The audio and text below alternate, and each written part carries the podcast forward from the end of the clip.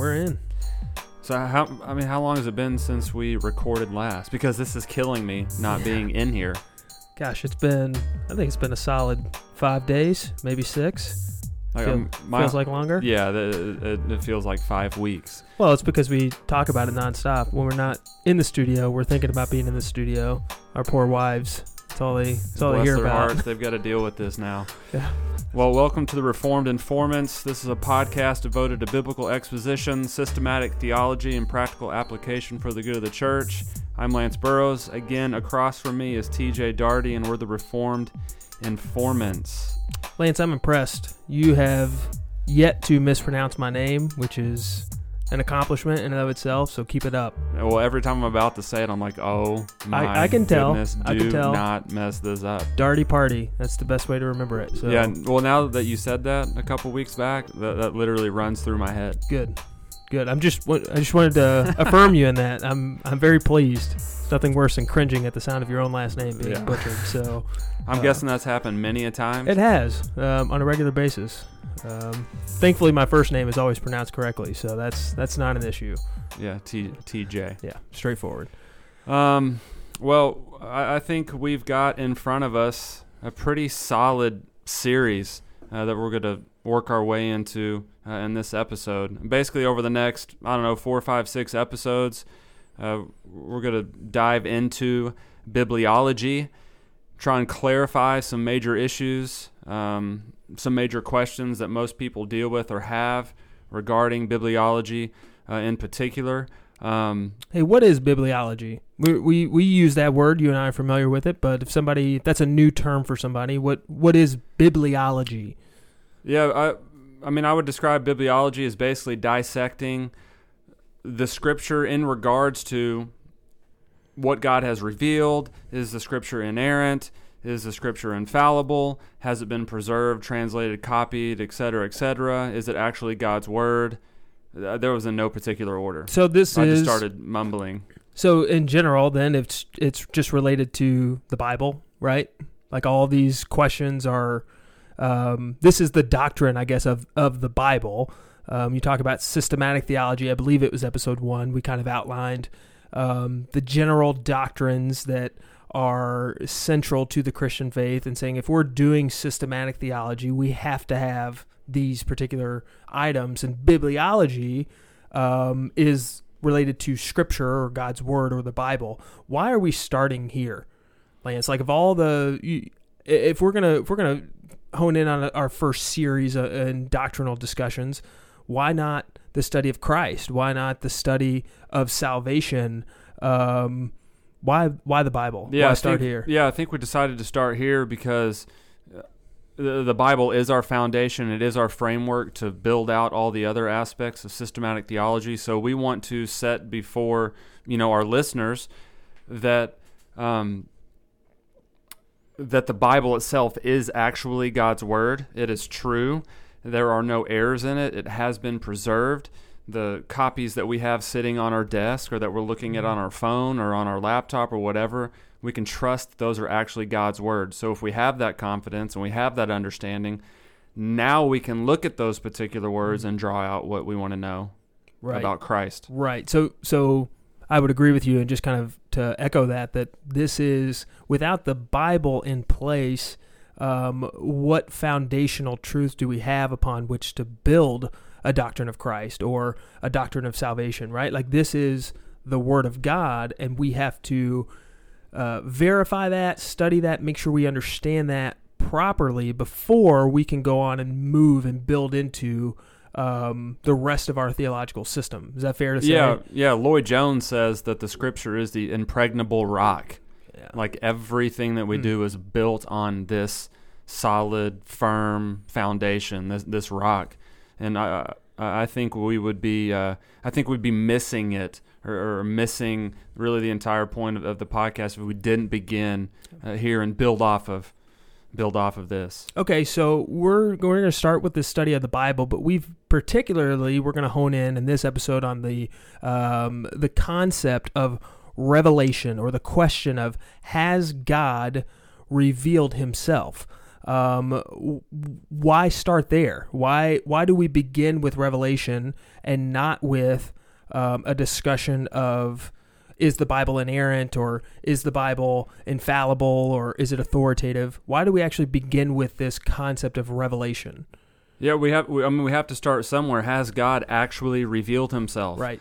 Has the one true God of the Bible has has He revealed Himself to mankind? And if so, and we obviously firmly believe that He has, Yes. and that He does, He has. He does.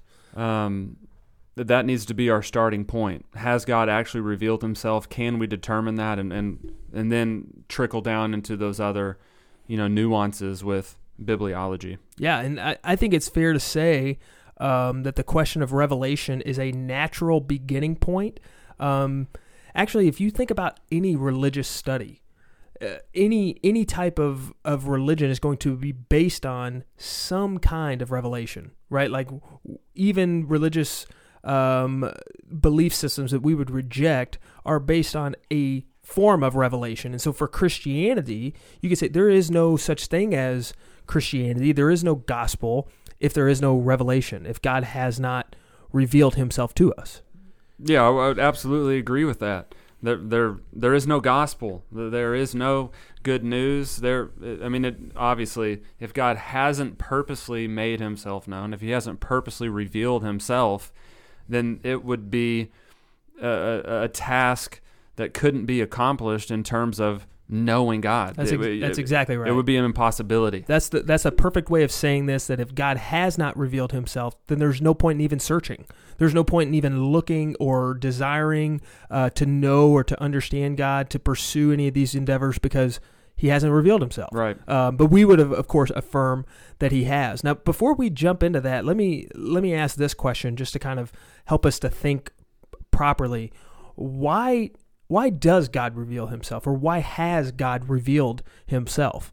Um, you, you you think about this like yes, God has revealed Himself, but He did not have to. No. Um, he's he's he's was God. he under any obligation at all to disclose himself Never. in any way, That's right. shape, or form? So okay, so he's under no obligation. Why? What is motivating God to reveal himself to a broken, fallen human human uh, race? Yeah. Why, why would he do that? It ultimately has to come back to his glory, for his honor, for his glory, for the promotion of his character, uh, for the promotion of who he is. Um, I mean, it, it literally it, go, it circles right back around to God reveals Himself for Himself, Yeah. which is absolutely beautiful. And and that you know we're called the Reformed informants, but that that is that is what Reformed theology ultimately drives itself back to is everything that we're studying is for the glory of God, not the promotion of man or or any of those things. It's you know ultimately getting back to we're studying these things, defining these things, trying to live these things for, for the glory of God, and and, Re- and Revelation would be no exception to that. A- absolutely. Uh, Louis Berkhof, and and I- I've mentioned him before. He's my favorite systematic theologian, but he, he says that God has revealed Himself in order that we might rejoice in the manifestation of His virtues, especially those which are demonstrated through the work of redemption, which is essentially what you just said for His own glory. And then the secondary reason is so that we might come to know God and and be able to experience salvation. So, yes, God has revealed himself in order that he might save sinners. But the purpose in saving sinners is that he would be glorified. Absolutely, Right? So yeah. that it's it's a it's a both and, but there's a primary secondary. And the primary reason that God has revealed himself is that he might be glorified. right. Right. Yeah, absolutely. So if we're going to get into the details of Revelation and how would we divide that up based on what Scripture gives us, what would be the two categories that we would divide up Revelation into, or or, or are there more than two, or we just kind of define those as two? Yeah, um, traditional, typical systematic theologians um, throughout historical theology have defined um, revelation by means of two particular categories, as you mentioned. That is uh, general revelation and special revelation. Um, general revelation, just kind of broad strokes, is uh, revelation that has been made generally um, hence the name, has been made available to all. It's available. Um, it, it is simply um, universal in its scope, Yeah. right? Yeah, and don't and don't think that the word general means just some generic like Exactly. nonchalant. Okay, I'm gonna reveal myself. yeah. You know, in some generic, general, common means like um, that it somehow isn't powerful or that it somehow isn't supernatural. Right. So I, I think you're I think that's a really por- uh, important distinction to make that that all of Revelation is indeed supernatural in the sense that it comes from God. Right? Like this is a general or universal revelation is still a divinely um, instituted process by which God is revealing Himself. Now He does so um, general in a broad universal sense primarily through natural means Okay. right like that's the the, the there's not a um, a breaking through of nature um, typically and we'll we'll be able to explain that a little bit more in Right. depth uh, but then there's also special revelation how would you def- how would you distinguish special revelation from general revelation Yeah, general revelation, of course, uh, would be generally speaking what God has revealed to all people at Right. all at all times. right um, since Genesis 1 1, the, the creation of the world, um, up until this very point. But then I would define special revelation as God revealing his own personal words that have been documented through the hands of people that he has set aside or set apart to record the very thing that he once recorded. Um, so, special revelation, uh, we would sum that up as being revelation from God as revealed in Scripture. And Okay. we'll detail that a little more on of course what what we would consider the canon of Scripture, or what books we would say would not be considered words of God. But generally speaking, about special revelation, we're Yeah. talking about words that God has revealed uh, through human authors in what we would call the Bible. okay okay so and i think that's a a, a thorough and Please and- add to that. No, no, no. That's a that's a sufficient and thorough definition. I think it's uh, time for us to now discuss those two. So we've got general revelation and special revelation on the table, but let's kind of dive into um, general revelation. Um, I, I think general revelation is the more natural starting point because it is available to all. It is um, universal in scope, and it is. Um, I, I think that special revelation builds on general revelation, right? Like you don't have access to special revelation prior to general revelation. Everybody has access to general revelation first, and then special revelation comes into play. Right, absolutely. Okay, so general revelation. Yeah. What is? uh, I would do I say at least that? the first starting point uh, that I've gone to teaching uh, systematic theology over the last decade or so. Um, and That's I- just so casual. Just Yeah. teaching systematic theology over the past decade. yeah, that's Uh, just what you know, I've been just doing. no big you deal. know, no Um, big deal. Yeah, over the, the the last ten years, this is how I've done it. So don't take my word for it. Um, But, anyway, yeah, I t- I take this approach because I think that systematic theologies also take this approach of working and going uh, with creation first. When we talk about general revelation, usually the first point um, that that I recall, all of the systematic theologies that I've you know looked through, they begin with creation. That God has revealed Himself through creation. Um, one systematic theology, Herman Bavinck, is that how you say his last name? Yeah, yeah. Bavinck, right? I And- think it's a four volume it is situation So he's you- got going I've referenced Berkhof a lot. Berkhof is in a lot of ways a summary of Bavinck. So Bavinck is a more robust Berkhof. Uh, so Such you have my beautiful approval. word. You have Such a my beautiful approval. word. Robust. Robust. Yes. No reformed person can have a vocabulary that lacks the word robust. Yeah, so Bavinck, he says about creation, he says, speaking of God, that God is creating, sustaining, and governing together form one single mighty ongoing revelation of God. So the fact that God is created, the fact that God is sustaining and governing all things, that forms together and knits together one mighty Hmm. ongoing process of the revelation of God. Hmm. And what I mean by process, I don't mean that it's building, but it is it is a continual um, act of God making Himself known through what He has created.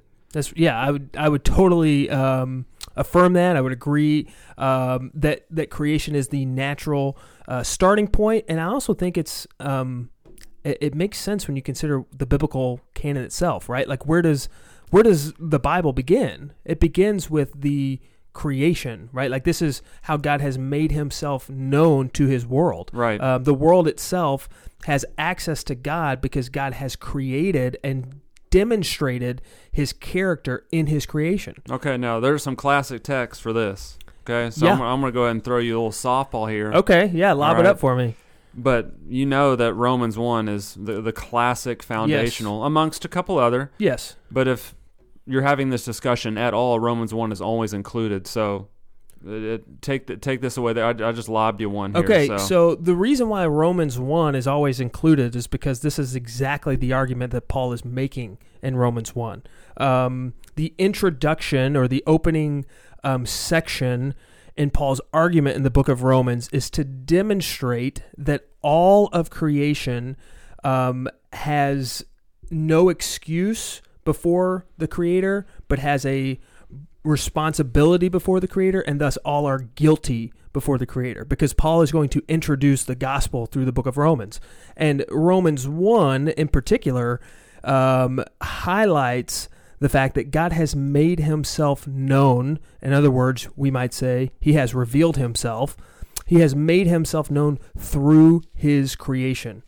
Uh, eh, Paul says in Romans 1 that his invisible attributes namely his eternal power, his divine nature, have been clearly perceived. In other words, you might pay attention to creation because he says, ever since the creation of the world and the things that have been made, you might see and perceive his eternal power, his divine nature. Uh, in other words, there's a creation, therefore, there must be a creator, a divine, omnipotent creator. And so, therefore, Paul's conclusion is that man is without excuse. Yeah, he does it brilliantly. Of course. I mean, he lays this thing out so clear. You can look back uh, at verses 18 through 20, which you've already referenced, but he says that for what can be known about God is plain Mm. to them because God has shown it. That's right. I mean, that language there, I mean, uh, we're talking a five year old can get that. Okay. That's and, And- that's revelation. Yeah, absolutely. And so then, then he goes on for his invisible attributes, namely his eternal power and divine nature, have been clearly perceived. And then not just not just recently, but ever since the creation Mhm. of the world, and then like you just finished up with, so man is without excuse. Right. Man is without excuse, and and Paul uses the without excuse terminology uh, I think two or three more times working through Romans 1 and even into Romans chapter 2, Yes. making the point that man knows God exists. That's right. And and Paul, you, you mentioned some of the classic texts. Um, another one, uh, Psalm 19.1. This is one that, that people know by heart, whether or not they know they're understanding general revelation or not. But the heavens declare, declare the glory of God. The sky above proclaims his handiwork. Like, walk outside, pay attention to the skies, the trees, all of creation. God's handiwork is on display. Right? Yeah. Like, that's, that's in essence, am I getting that right? No, you're, yeah, because Acts 14 also says that God did not leave himself without a witness. what might that witness be? Well, the witness is what we've been discussing. Right. It- generally, it's creation, but here he just gives an example talking about rain and seasons. Um, So that might be the sustaining that Bavinck was speaking of, right? Like there's a creating, a sustaining, and a governing that together constitute the ongoing revelation of God. So Yeah. his sustaining of his creation by sending the rains, by sending, um, you know, th- that he is constantly preserving his creation. Hey, we, we get the rain situation here in Texas. That's right. It'll be sunny, and then an hour later, it's tornado warning Yeah. with thunderstorms and you know hail everywhere. Every weekend for the past month and a half has been Rain City.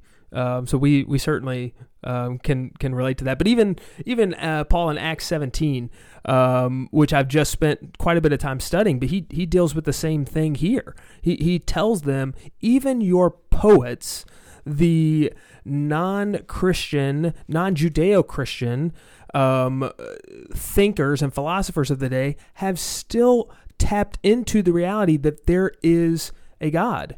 They have still understood that there must be, um, because God has revealed Himself to us in His creation. Yeah, so Paul there in Acts 17, he uses general revelation That's as a foundation to ultimately get where? To the gospel, Yeah, he's taking absolute- them. He's taking them to Christ. Absolutely. Yeah. Uh, Okay, uh, we we've talked about creation. I think we we would agree that that's um, that's a, a fairly non-negotiable.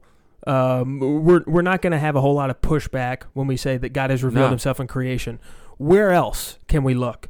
Because let's say I deny, let's say I grew up in 2019 and I live in the world of neo Darwinism and I reject um, the intricacies of creation because I embrace um, all this, uh, all the scientific evolutionary theory, um, which I think has been adequately addressed elsewhere. So I don't want to get into that. But let's say I do embrace that. What other argument do you have from general revelation that God has revealed Yeah, the second argumentation would be conscience. And these are easy to remember. Creation, conscience, Mhm. Romans 1, Romans 2. That's They're right. back to back.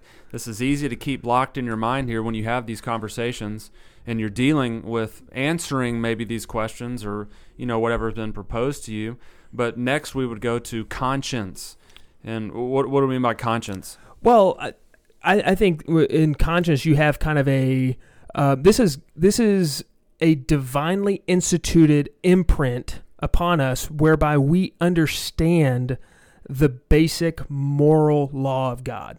Is that Which is, that is how necessary is this for our culture, our time, Oh, 2019? So was- you're saying we have absolutes? Are you saying that God has laid out morality? Are you, are you saying that this is understood by every single individual? Uh, yes, whether they would affirm that or understand that or not is irrelevant. Um, I was actually just listening to Mohler on my way over here, uh, Al Mohler's The Briefing, and he was addressing the fact that atheists still maintain that they can be moral. Well, of course they can be moral, but where does that morality come from? yeah, based from? on what? Right. That morality comes from God's giving it to us internally on our conscience. So am I making this up or what is what does Paul say in Romans 2? Like where where am I getting this? Yeah, well, there, there's texts that support this. I mean, we're not just you know pulling this out of the air. There are texts that support this. Again, Paul's trying to indict all of mankind. Yeah. Romans 1, he's indicting the Jews uh, for being sinful before God. Romans 2, he's now bringing the Gentiles um, Because into the because all are guilty, right, before God. yeah, That's his point. Yeah, he's building his way to Romans 3 that every mouth is closed, every mouth is shut. Uh, you know, all are sinners, all fall short. No and then- one seeks after God. yeah, Right, right. absolutely. So he, he he's setting up the good news with the bad, and he does that in Romans two by talking about the Gentiles, that the Gentiles without the the law, without the physical law, What, what law is he talking Jews. about? Okay, Well, so you're talking about the Old Testament yeah, I would law. say the Old Testament Mosaic law. The Jews have that. Um, I mean, we know that. Mhm. Uh, Obviously, Paul does as well. But he then brings into the brings in the Gentiles, and he says, okay, they don't have this external Mosaic law. Mm-hmm. In, in other words, uh, they don't have a bullet point list of what God does and does not want them to do, Ten Commandments, etc. Right, right. But how are they able to follow the law without the law? Is what Paul is getting at here. And what's his what's his answer? So, yeah, the answer in chapter 2, verses 14 and 15 is that the Gentiles, they show the work of the law written on their hearts. Hmm.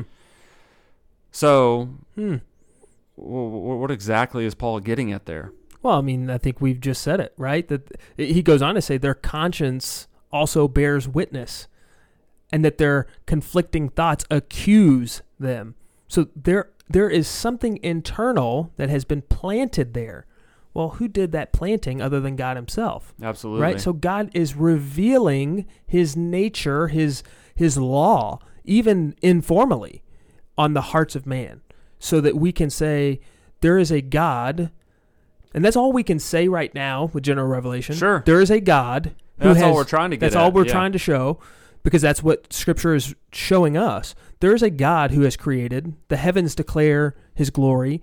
Um, there is a God who is sustaining, um, who sends rain and who preserves His creation, and there's a God who has some kind of moral standard because it is reflected in us. I mean, we have His image, Right. right? We we bear His image, so that image reflects back to there is a there's some kind of structure because we live in a world like you said, right? We live in this culture that rejects absolute morality and absolute truth, but listen, the simple fact is that everybody understands there are certain things that are just wrong.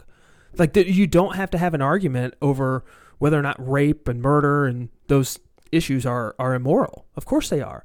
We all understand that. And the that- conscience triggers it- at those things. that I think that's a outstanding way. You're exactly right. The conscience triggers that it's it's there's a defense mechanism that comes up within us that says stop. There needs to be justice here. Um, even cultures and societies that aren't built on uh, biblical foundations are still going to have some form of justice and morality. Right. It's there because God has revealed Himself. right. Is that fair to say? Yeah, I mean, uh, again, it takes us back to where we started. God didn't have to reveal himself at all, but he has chosen to do so for his honor, for his glory, and he's revealed himself externally to people, but he's also revealed himself internally to people. So, again, this is why man is with, without excuse, Mm-hmm. b- because God has made himself known externally and inwardly That's right. through creation and conscience. Right. Okay. We we would say creation and conscience. Um, we you could also have an argument, a discussion about whether or not um, God has revealed Himself through history. I would say He has. Um, Yeah, so in your findings, getting your PhD in systematic theology here, uh, still not So- there yet. What what have you found regarding history being lumped into general revelation? Is that something that's been common that you've come across, or You, you know, it's not it's not uh, generally accepted. I think we've hit on the two main ones: creation and conscience. That uh, um, those are the the primary means in Romans one, Romans two, whereby we see general revelation. But um, there are some who have highlighted. I'm thinking of of Millard Erickson. He he highlights uh, the role of history.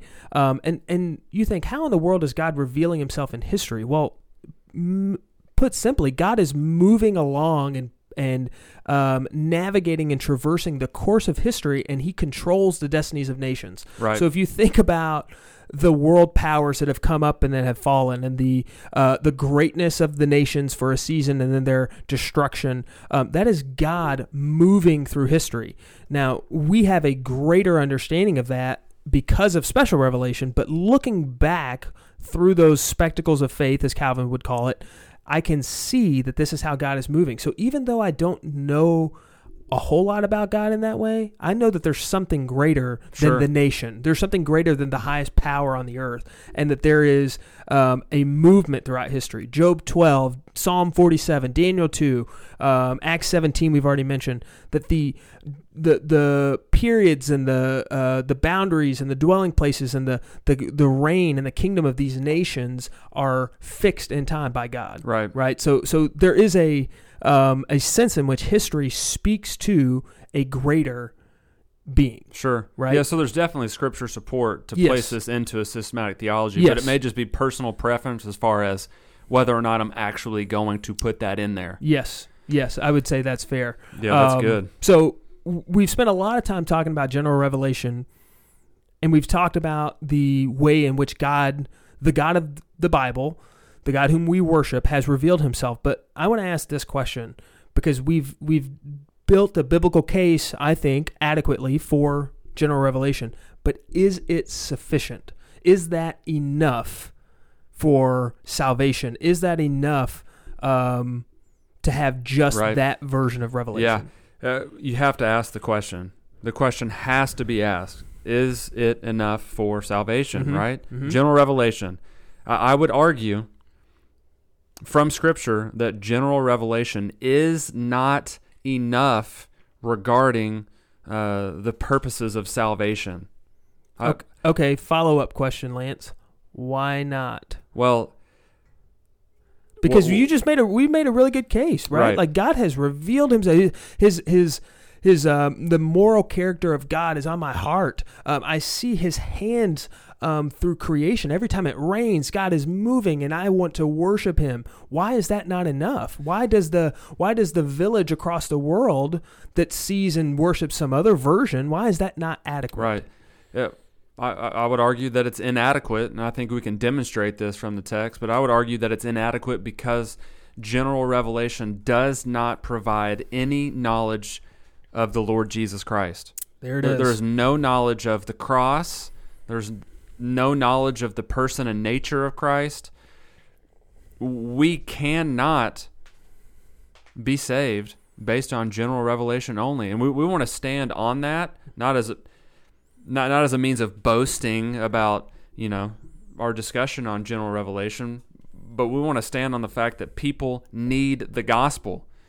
That this is this is also the urgency of going, sharing the gospel, begging and pleading with people to come to know Christ because this is this is the way of salvation. People must have special revelation. In other words, Would you say then that general revelation, in a way, indicts humanity, and therefore special revelation provides the means of salvation itself? absolutely. Right, I don't think there's a grasp of um, th- this idea of salvation based on general revelation only. I- I, don't think that Paul goes there anywhere in Romans 1 and Mhm. Romans 2. And in fact, I think the opposite. He uses right. those things as an indictment to That's show right. that you are guilty.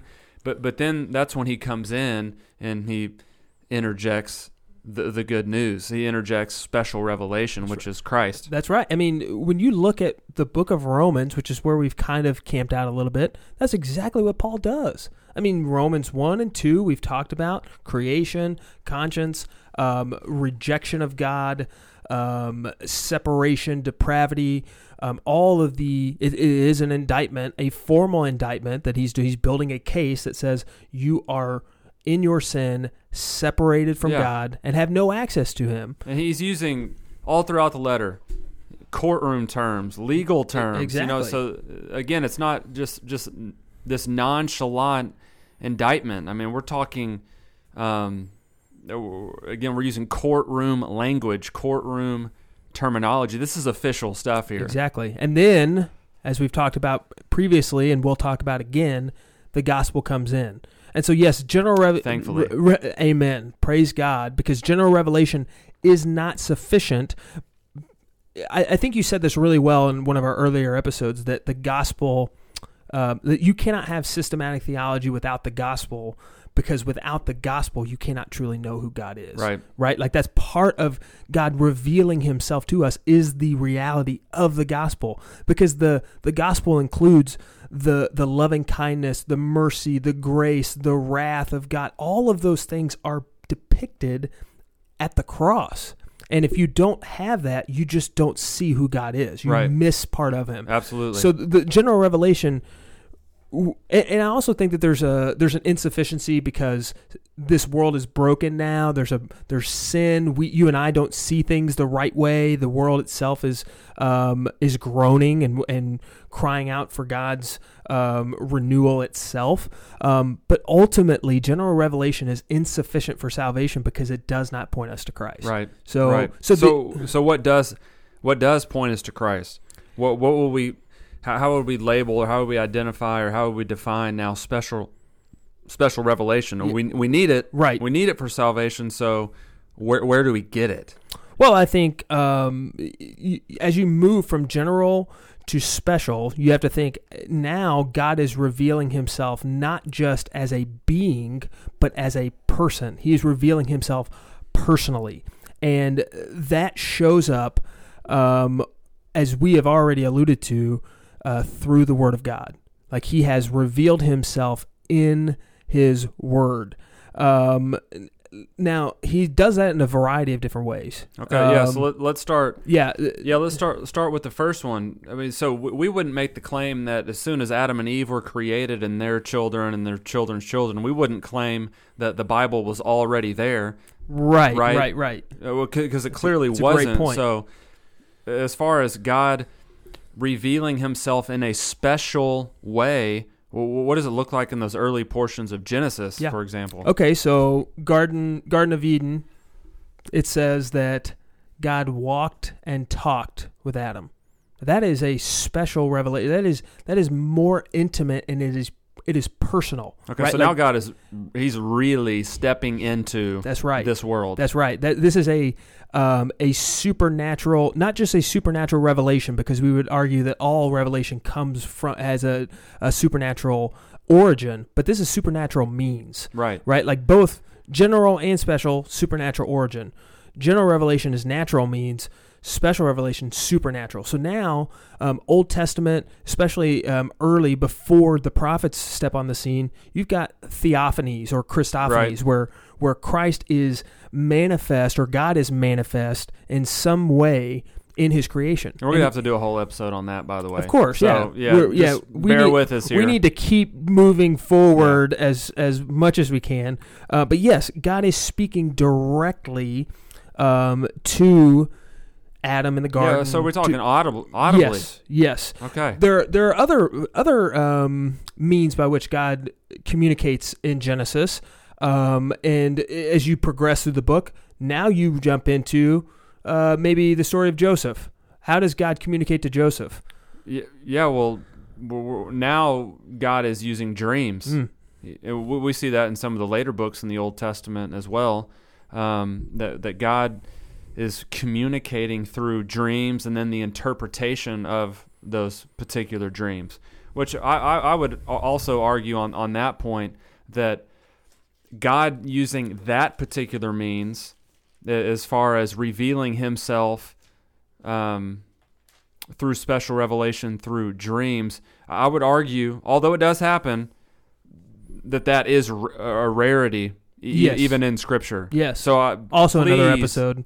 well, yeah, yeah. Please don't think when we say that God is revealing Himself in dreams that every page of Scripture that you turn to and every character, every person that you come across in Scripture is somehow receiving divine revelation through dreams, because that is just not the case, Yes. cover to cover. Well, here's a here's a good uh, time to mention this. We've already said it before, but but revelation is progressive, right? Like God is revealing ever so slowly throughout the pages of Scripture, and we're going to see it culminates in Christ. But the process by which God is making Himself known is progressive. He he. Uh, builds upon previous revelation so he speaks directly then he speaks through dreams and then he Okay. comes he comes in the form of the nation of israel okay. right? Like Israel is to proclaim the goodness of God as we're the talking, example. Yeah, God through Moses would Right. essentially be his spokesperson at that point. Yes. Exodus 20. Um, and then after that, we're rolling into. Like prophets. Yeah, absolutely. Um, the the uh, biblical reference that is helpful in this case, I think, is Deuteronomy eighteen eighteen, uh, which kind of characterizes all of the prophets in one verse because uh, God is speaking here. Um, about how Moses is sort of the first prophet, Right. Right, And Right. this ultimate prophet that's going to come is Christ, Right. but all the other prophets in between are Sure. types, right? They're they're fulfillment, they're sub fulfillments, and they're pointing forward to the greater one. And God says this in, in Deuteronomy eighteen eighteen. He says, "I will raise up for them a prophet." Like you from among their brothers, and here's the, the key phrase, and I will put my words in his mouth, and he shall speak to them all that I command him. Right. Right? So Yeah. the, the prophets speak on behalf of God. Right. So the spoken oral word, as we or the written word, as we will eventually get to, as Isaiah proclaims Right. the truth, um, as Jeremiah wails out for, as Ezekiel, as Hosea, as Jonah, as these prophets Right. step forward, they are speaking the word of God. Right. And we know that they're true prophets based on Deuteronomy 18, based on Deuteronomy 13, because the true prophets only speak the word of God and draw Mm. people to God. They do not lead them down other roads to other gods. Yeah. Gosh. Yes. Yes. Amen. So so that that that is I mean, we're talking bird's eye Mhm. Coming down from outer space look at Mhm. essentially the Old Testament and progressive revelation, God working audibly, um, uh, rarely through dreams, but then going through Moses and on down the line throughout the prophets. So that basically um, summarizes Old Testament special revelation. Again, we'll get into the nuances in later episodes, of course. Okay, now jump over the New Testament real quick. What what, what do we have going on in the New Testament? What's the situation there? How how is God making Himself known there? Because I I, I would argue it it really looks it looks different because Old Testament, thus said the Lord, God said, Now in the New Testament, if I remember correctly, at least in the Gospels, God only speaks audibly three times. Uh, So has, has God just disappeared from the scene? Is he not revealing himself?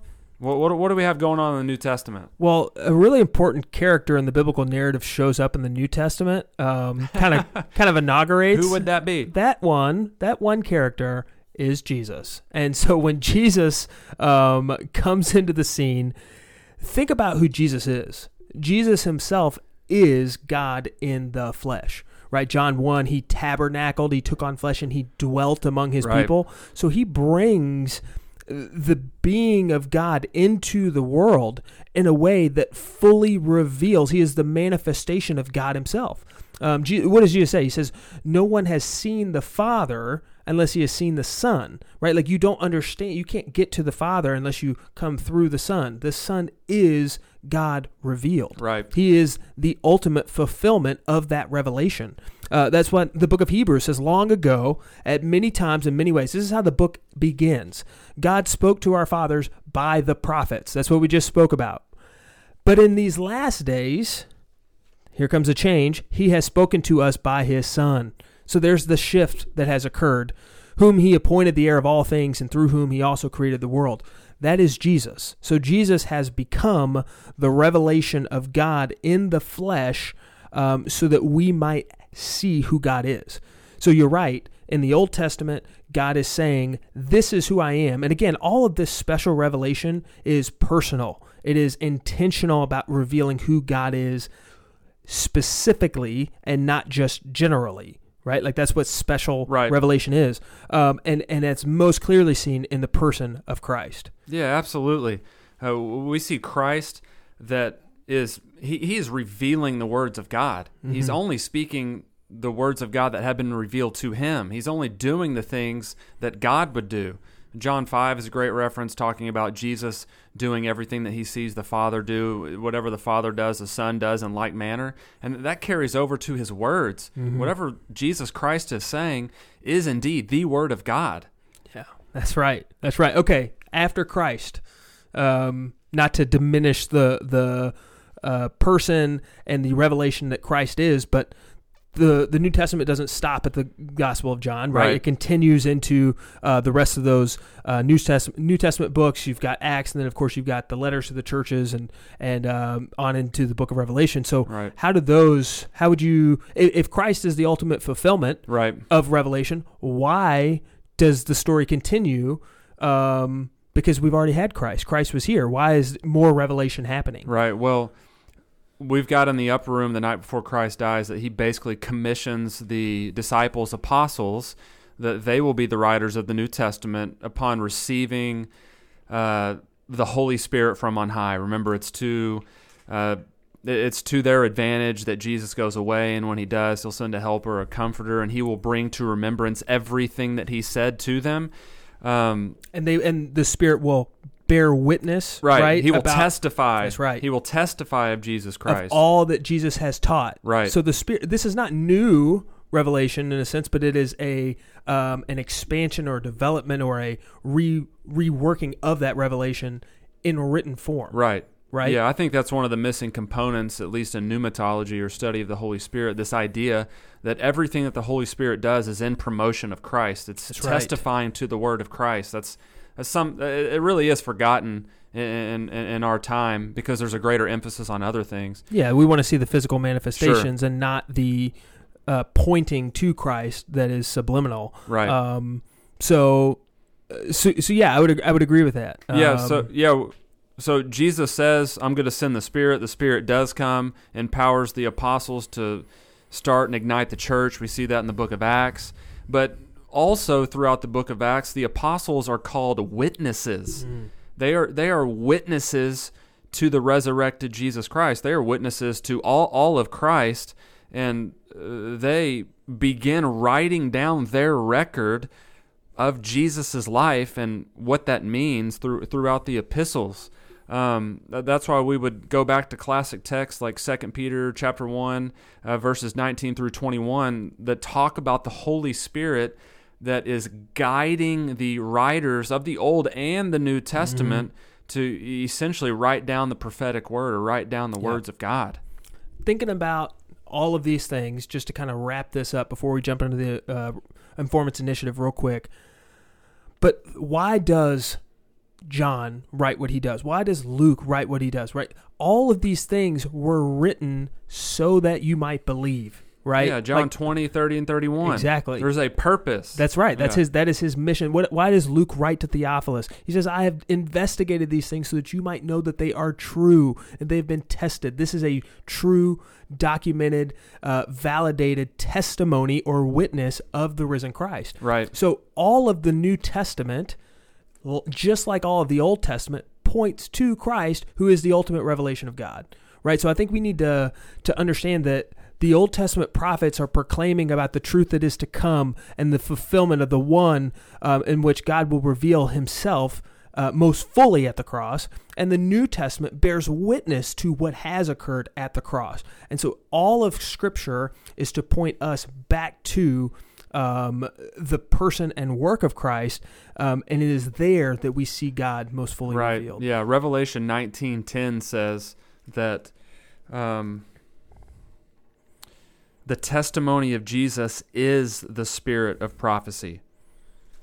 Uh, regarding Hmm. that all of prophecy, all of scripture. And when we think of the word prophecy, uh, we're not talking about just future events. Yeah, we're not talking just about, predictions, right, right? absolutely. But all of Scripture, it's all a testimony of the Lord of the Lord Jesus Christ. Yeah, I, I think that's perfect way to end that. Um, let's let's wrap up. Yeah, we're running Um, out of time here. yeah, right? we we got we could do this just so. I mean, this is amazing how fast time goes uh, when you're talking about the things of God. Uh, Informants Initiative, big takeaway, um, big wrap up. Here here's how I would kind of um, try to put a a bow on this a little bit, and I would say that God, when we think about Revelation, um, God is accessible. He is near to us. Um, but not because I think we need to be careful.